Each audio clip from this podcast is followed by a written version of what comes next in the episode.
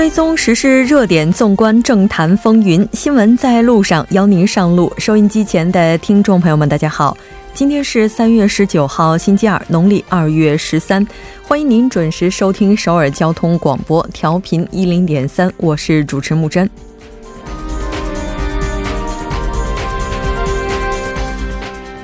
为期四天的国会对政府质询从今天下午两点正式开始。首日的政治领域质询，朝野就选举制改革等列入快速处理程序，文总统阻隔后的人事等问题展开舌战。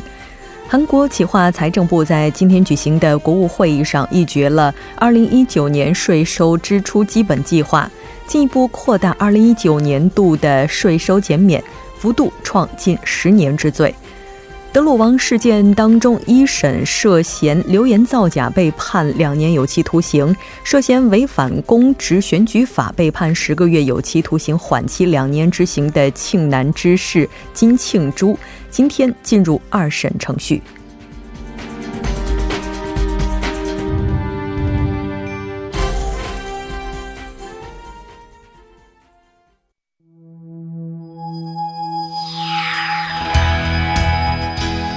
您正在收听的是 FM 一零一点三首尔交通广播新闻在路上。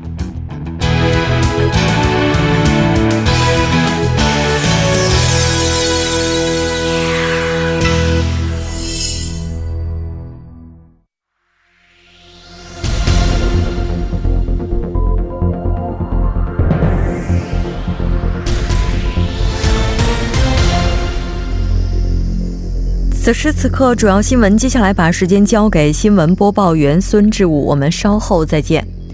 下面是本时段新闻：法务部长官朴相基和行政安全部长官金富谦今天上午在检察机关历史委员会和 Burning Sun 事件的联合新闻发布会上发表了谈话。朴部长表示，金学义和张子妍事件是发生在韩国社会特权阶层的事件。检方和警方的调查机关进行不实调查的情况，以及阻止查明真相并隐瞒真相的情况，引起了国民的公愤。检方和警方的调查机关表示，将对 Boningson、金学义等部分特权阶层与调查部门相关勾结的一系列案件进行强力调查。下一条新闻。韩国国会今天开始了为期四天的对政府提问日程。在今天的日程中，朝野四党努力推进将选举制度修改案、设立高层公务员渎职调查处以及检警搜查权调整法等三项法案放入快速处理通道。同时，在政治领域的提问中，德鲁王流言事件也是主要争论的问题。下一条新闻。今天，外交部表示，为了应对英国脱欧，正推进与英国高层进行经济对话。外交部双边经济局局长金希相今天会见记者时表示，最近英国脱欧相关动向的不确定性增大，很难预测，韩国企业将面临更大的困难。从把脱欧危机转变为机遇的角度出发。我们正试图进行韩英高层经济对话，以达成原则性的协议，争取在下半年举行第一轮会谈。下一条新闻：政府在之前因高价资费标准为由拒绝了 SK 电信的五 G 资费申请。SK 电信决定最早于本月二十号重新申请资费标准，新的标准。呃，可能在五万多韩元。电信市场也为争取全球首个五 G 商用化的目标，迅速的采取了行动。继 SK 电信之后，KT 和 LG U Plus 将在下周申报五 G 资费标准。以上就是本时段新闻。欢迎回来。今天，韩国国会是开启了为期四天的对政府质询，相关情况马上连线本台特邀记者夏雪进行了解。你好，夏雪。夫人你好。非常高兴和你一起来了解咱们今天要整理的这个对政府质询。那今天也是以国务总理李洛渊等国务委员为对象进行的。我们先来看一下接下来这四天那整个行程的安排情况。好的，韩国国会呢是从今天开始对政府进行为期四天的质询工作，将就这个政治、外交、统一、安全、经济、教育、社会和文化等多个方面向这个相关的政府官员进行质询。今天呢下午呢，也就是这个第一天，国会对这个政治部门进行质询，而这个朝野。就这个政府对半岛无核化等问题的立场，将这个已经重点提问了国务总理李洛渊。二十号呢，国会将针对外交、统一、安保这些问题进行质询，而本次执政党和在野党呢，可能将主要针对这个河内会晤之后朝美韩三方的关系展开攻防战。此外呢，这个之后的二十一日，国会将针对经济。来进行这个质询，将询问呢政府对这个汽车、造船、半导体生态界构成的这个方案等制造业革新战略构想进行提问。二十二日将针对教育、社会文化等方面进行质询工作，可能主要将询问这个雾霾对策问题，以及最近这个大家讨论的比较火热的这个 Burning Sun 的夜店事件。可以说，这次的这个。政府的质询呢，将囊括各个领域的纷争。嗯，今天是第一天，主要是就政治领域进行质询。我们来看一下，今天主要是就哪些方面进行了具体的一些分析以及讨论。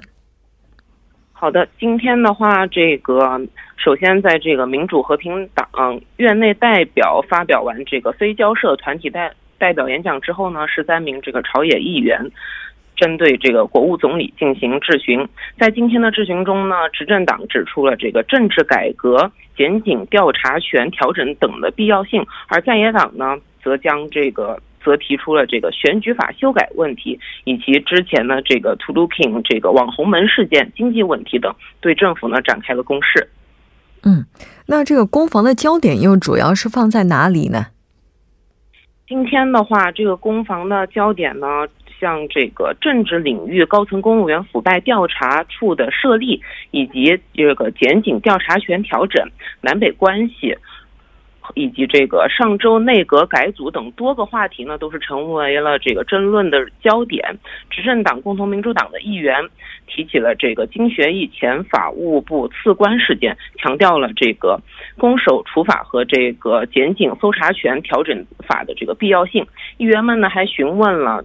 我们刚刚提到的那个夜呃那个胜利的夜店事件，以及与警方的勾结嫌疑，而行政安全部的部长今天也表示，警方也非常了解这个国民的愤怒，因此将彻底进行调进行这个调查。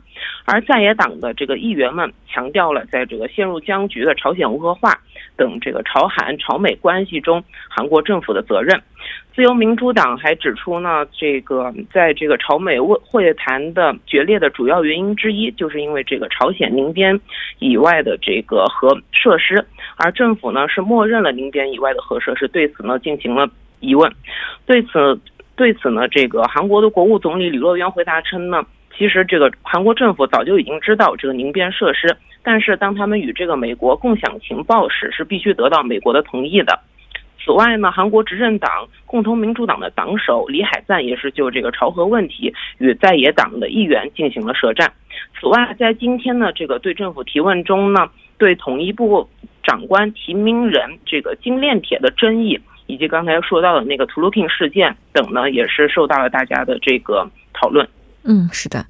t l o k i n g 德鲁王事件在今天也是正式开始了二审的这个第一场。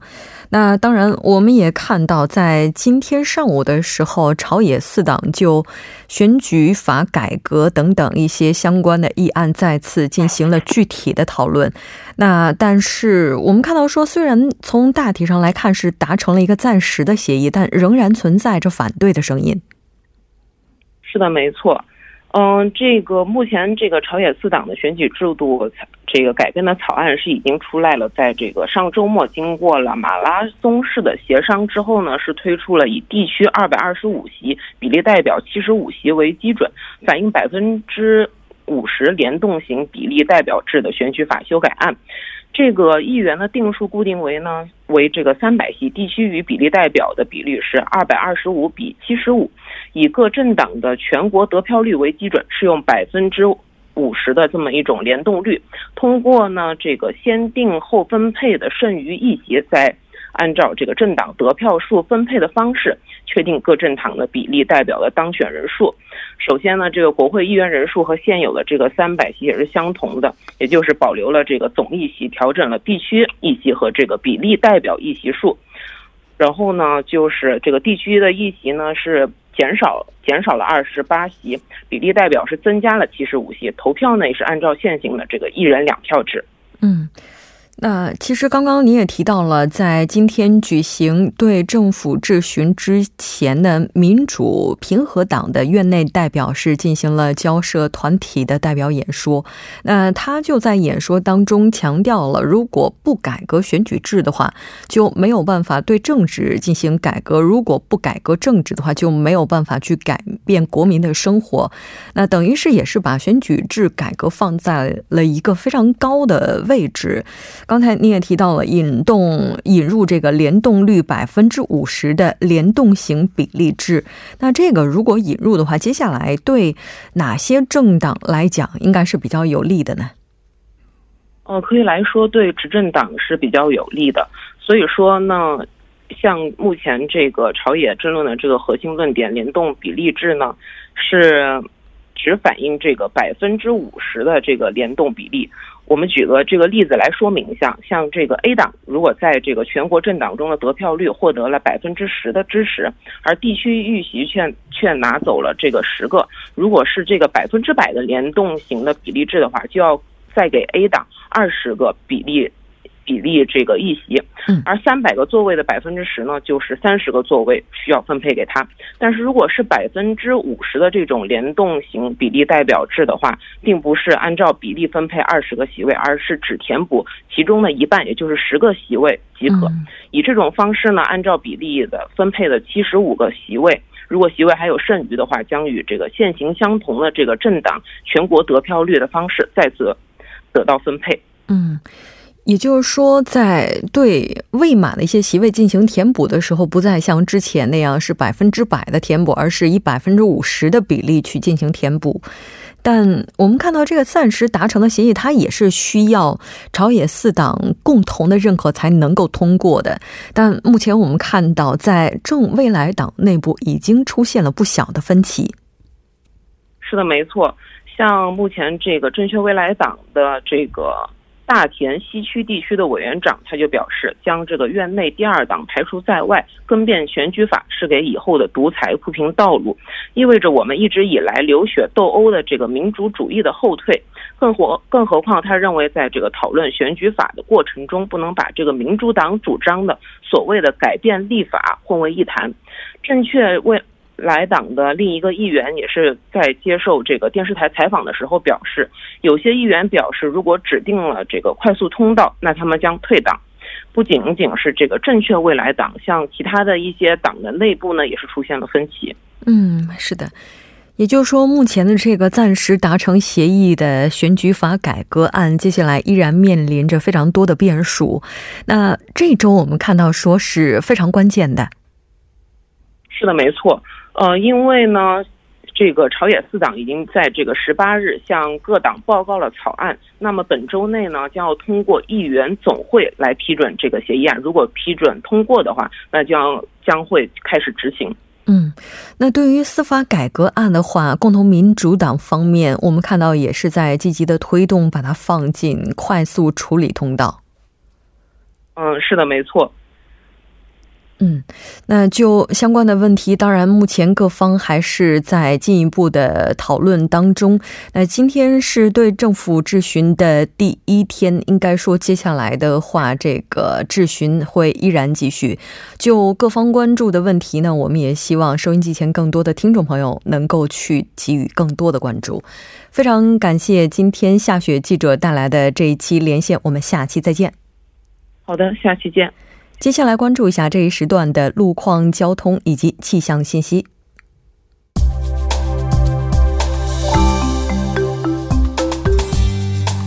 大家晚上好，今天是星期二，这里是程琛为您带来这一时段的路况和天气播报。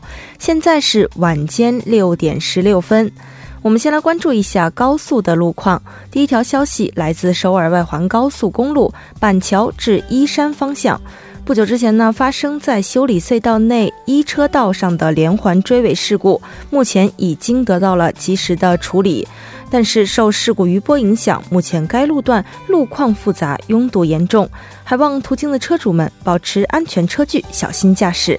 好，接下来我们来关注一下首尔市内的路况信息。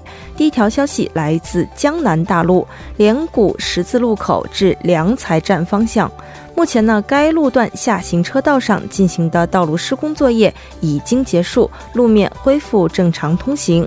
下一则路况来自白帆路。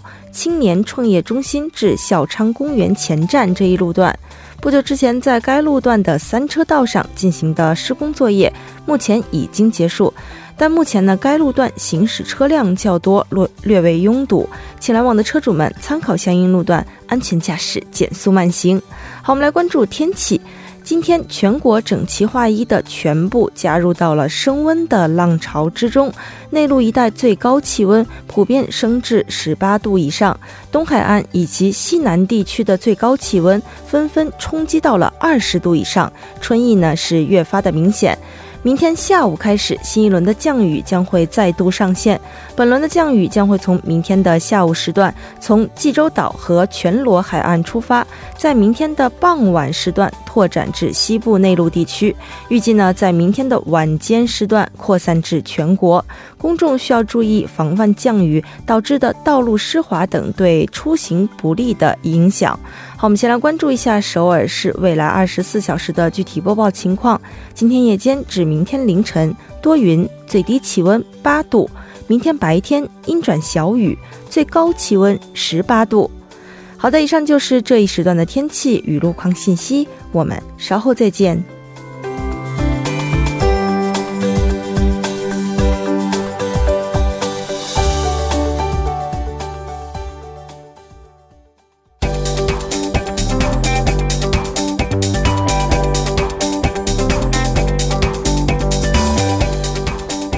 教金融市场，解读财经热点。接下来马上请出财经评论员董爱颖，董评论员，你好。嗯，你好，木真。非常高兴和您一起来了解咱们今天的财经观察，依然是先来看一下今天韩国股市的走势情况。嗯，今天韩国综指 KOSPI 围绕两千一百七十八点线横盘震荡，那么收盘小跌了百分之零点零九，报收于两千一百七十七点。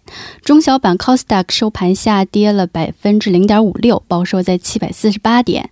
从行业来看呢，电力、煤气、服务以及证券股，呃。跌幅较大，那么建筑、纺织、服饰和医药股均有一定程度的这一定幅度的上涨。韩元对美元汇率呢，报收在一千一百三十点六韩元，下降了百呃下降了一点五韩元。嗯嗯。不是说这个近日来是有一些利好因素的吗？怎么还收盘的时候小跌了一下呢？呃，是有利好因素，因为今天呃大盘这个表现的是这个横盘震荡哈，没找不出没有明显的方向感。嗯，其实今天这个利好因素呢是来自于美国，在今天十九号和二十号两天呢，美联储呢将举行联邦公开市场委员会的会议。那么在这个会议当中呢，将要做出是否上调利率的决定。那目前是。市场大部分的意见呢，都认为美联储不会上调利率，所以受这个期待感的拉动呢，昨天美国三大股市都有小幅的上扬。但是对于韩国股市来说呢，虽然对于这个美联储的紧缩的担忧有所缓解，这是一个利好因素，但是投资者们呢，仍然对于这个呃经济的放缓以及这个上市企业的利润减少这个担忧呢，还是。一直存在的，所以这个大盘呢表现的犹豫不决哈，嗯找不到很明显的方向感。嗯嗯，所以是小跌。对，如果要是涨的话，可能也是小涨了哈。那咱们还是继续昨天这个脱欧的话题哈。昨天这个谈到脱欧协议遇到是遇到这个问题，连连被国会否决。嗯，就是目前在脱欧协议这方面争议最大的这个点应该是什么呢？嗯，那么在脱欧协议当中呢，最负争议的内容就是爱尔兰的边界问题。那么英国北爱呢和爱尔兰之间有大约五百公里的这样一个边界线，这也是英国与欧盟之间唯一的一个陆地边界。那么这段边界究竟是否该重新设立边检呢？一直是脱欧协议当中的一个争议的焦点。那么在脱欧协议当中呢，有一项内容就是爱尔兰边界保障协议。那么这条协议呢，就是让英国呢继续遵守这个欧盟的海关规定，不在这个边界呢重新设立。这个边检，但是呢，这条协议它是临时性的，就是说，只有在英国和欧盟之间没有能在二零二零年十二月达成贸易协议的情况下才会启动。呃，但是因为这个协议上呢，没有这个明确的注明这个。什么时候到期哈？什么时候届满？所以很多的英国议员呢担心这个临时的协议可能会成为一个永久性的协议，就是说北爱尔兰呢可能要更长的时间来遵守这个欧盟的海关规定。所以英国呢，目前英国的议员呢就要求给这个边界保障协议呢设定一个时间限制，但是欧盟不同意，所以这是目前这个争议最大的一个关键点。嗯嗯。其实，根据相关的法律，英国政府和欧盟他们所达成的协议，必须要经过英国议会的同意才能够生效。那如果这个协议没有能在最终日期之前获得通过的话，那英国可能会无协议脱欧。这个无协议脱欧，咱们在节目当中也是多次提到，它可能会给英国，并且呢是给周边国家，甚至给全球带来非常大的影响。是的，这个无协议脱欧呢，就是说英国与欧盟立即断绝所有的联系，哈，没有任何过渡期，也没有对双方公民权利的一个保障。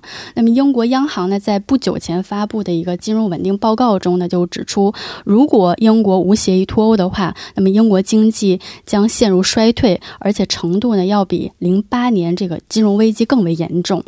那么，呃，无协议脱欧呢，它首先影响的是英国与欧盟这个成员国之间的这个贸易往来。那么，更高的呃贸易壁垒以及企业呢没有。足够的时间来适应和消化这个贸易安排的变化，这这这种情况呢，都将对英国的 GDP 呢产生巨大的影响。另外呢，英国央行报告呢还预测，如果这个无协议脱欧这个成为现实的话，那么英国的通胀率将大幅上涨至百分之六点五，失业率呢上升至百分之七点五，而且更为严重的可能是英国房价会下跌百分之三十。商业资产价格下跌百分之四十八，英镑将贬值百分之二十五。那么在金融市场方面呢，投资者对于英镑以及这个英国国债的这个信心可能会被大大的削弱。也就是说，大量的资产有可能会迅速的缩水，对，成为泡沫。嗯。那这个硬脱欧和软脱欧，咱们今天也借这个机会来详细了解一下。是的，这个硬脱欧呢，它指的是呃英国彻底的从这个欧盟独立出来，就是说重新与欧盟通过谈判建立各种关系哈，包括在 WT WTO 的这个规则下呢，建立新的一个贸易关系。那么如此一来呢，英国将成为一个完全独立的这个。主权国家就是包括从食物的标签方式到移民的控管，那么英国都享有自主决定这个自由。那么软脱欧呢，就是说，呃，英国将像挪威一样加入欧洲经济区 EEA。那么这就意味着呢，英国仍然会继续保留这个单一市场的成员身份，但是当当然了，它将失去这个呃改变市场规则的话语权。那么英国可能不仅仅这个加入 EEA。也可能会寻求继续呃留在这个关税同盟之内，也就是说，这个软脱欧呢，意味着它从政治外交上脱欧，但是在。经济贸易上呢，还是保留着市场成员的身份。这样一来呢，它可以在一定程度上呢，与其他成员国之间仍然进行这个自由贸易。所以，我们看到这个软脱欧的好处是显而易见的哈，它会大大的降低英国脱欧的这个经济成本。所以才一轮一轮的谈了一轮一轮的投票。虽然说每轮都被否，但是还是要投，就是因为硬脱欧它的风险实在是太大了。对。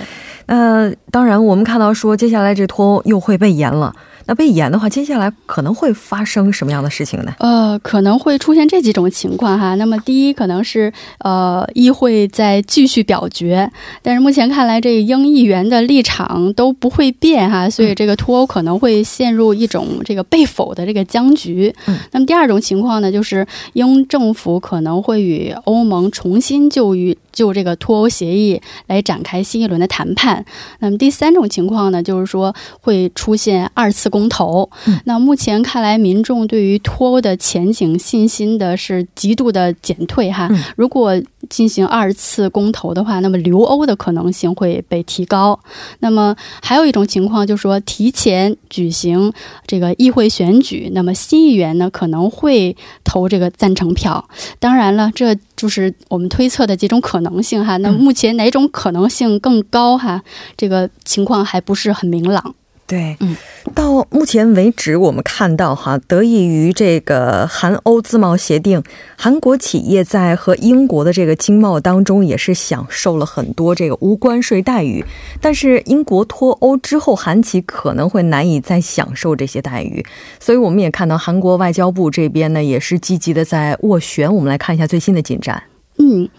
呃，那么就是最近呢，呃，外交部双边经济局局长，呃，在最近的发言也说呢，因为英国脱欧引发的这个不确定性增大哈，导致韩国企业面临的困难呃更大，所以政府呢计划建立这个韩英高级别的经济对话机制，来这个化危机为机遇吧。对吧？嗯，所以双方呢对此也基本达成了共识哈。那么力争在今年下半年举行首次对话。是的，嗯，那双方的首席代表也是将分别由韩国外交部的第二次官和英国外交部亚太事务国务大臣来担任。双方呢也将会广泛的去讨论脱欧相关的经济合作事宜。但目前看来的话，也就是说各方也是在积极的去应对脱欧，但是直到最终的这个时刻来临之前，我们可能都很难找到一个万全之策的。非常感谢今天董评论员带来的这一期节目，我们下期再见。嗯，再见，木真。那到这里，我们今天的第一部节目就是这些了，稍后在第二部节目当中再见。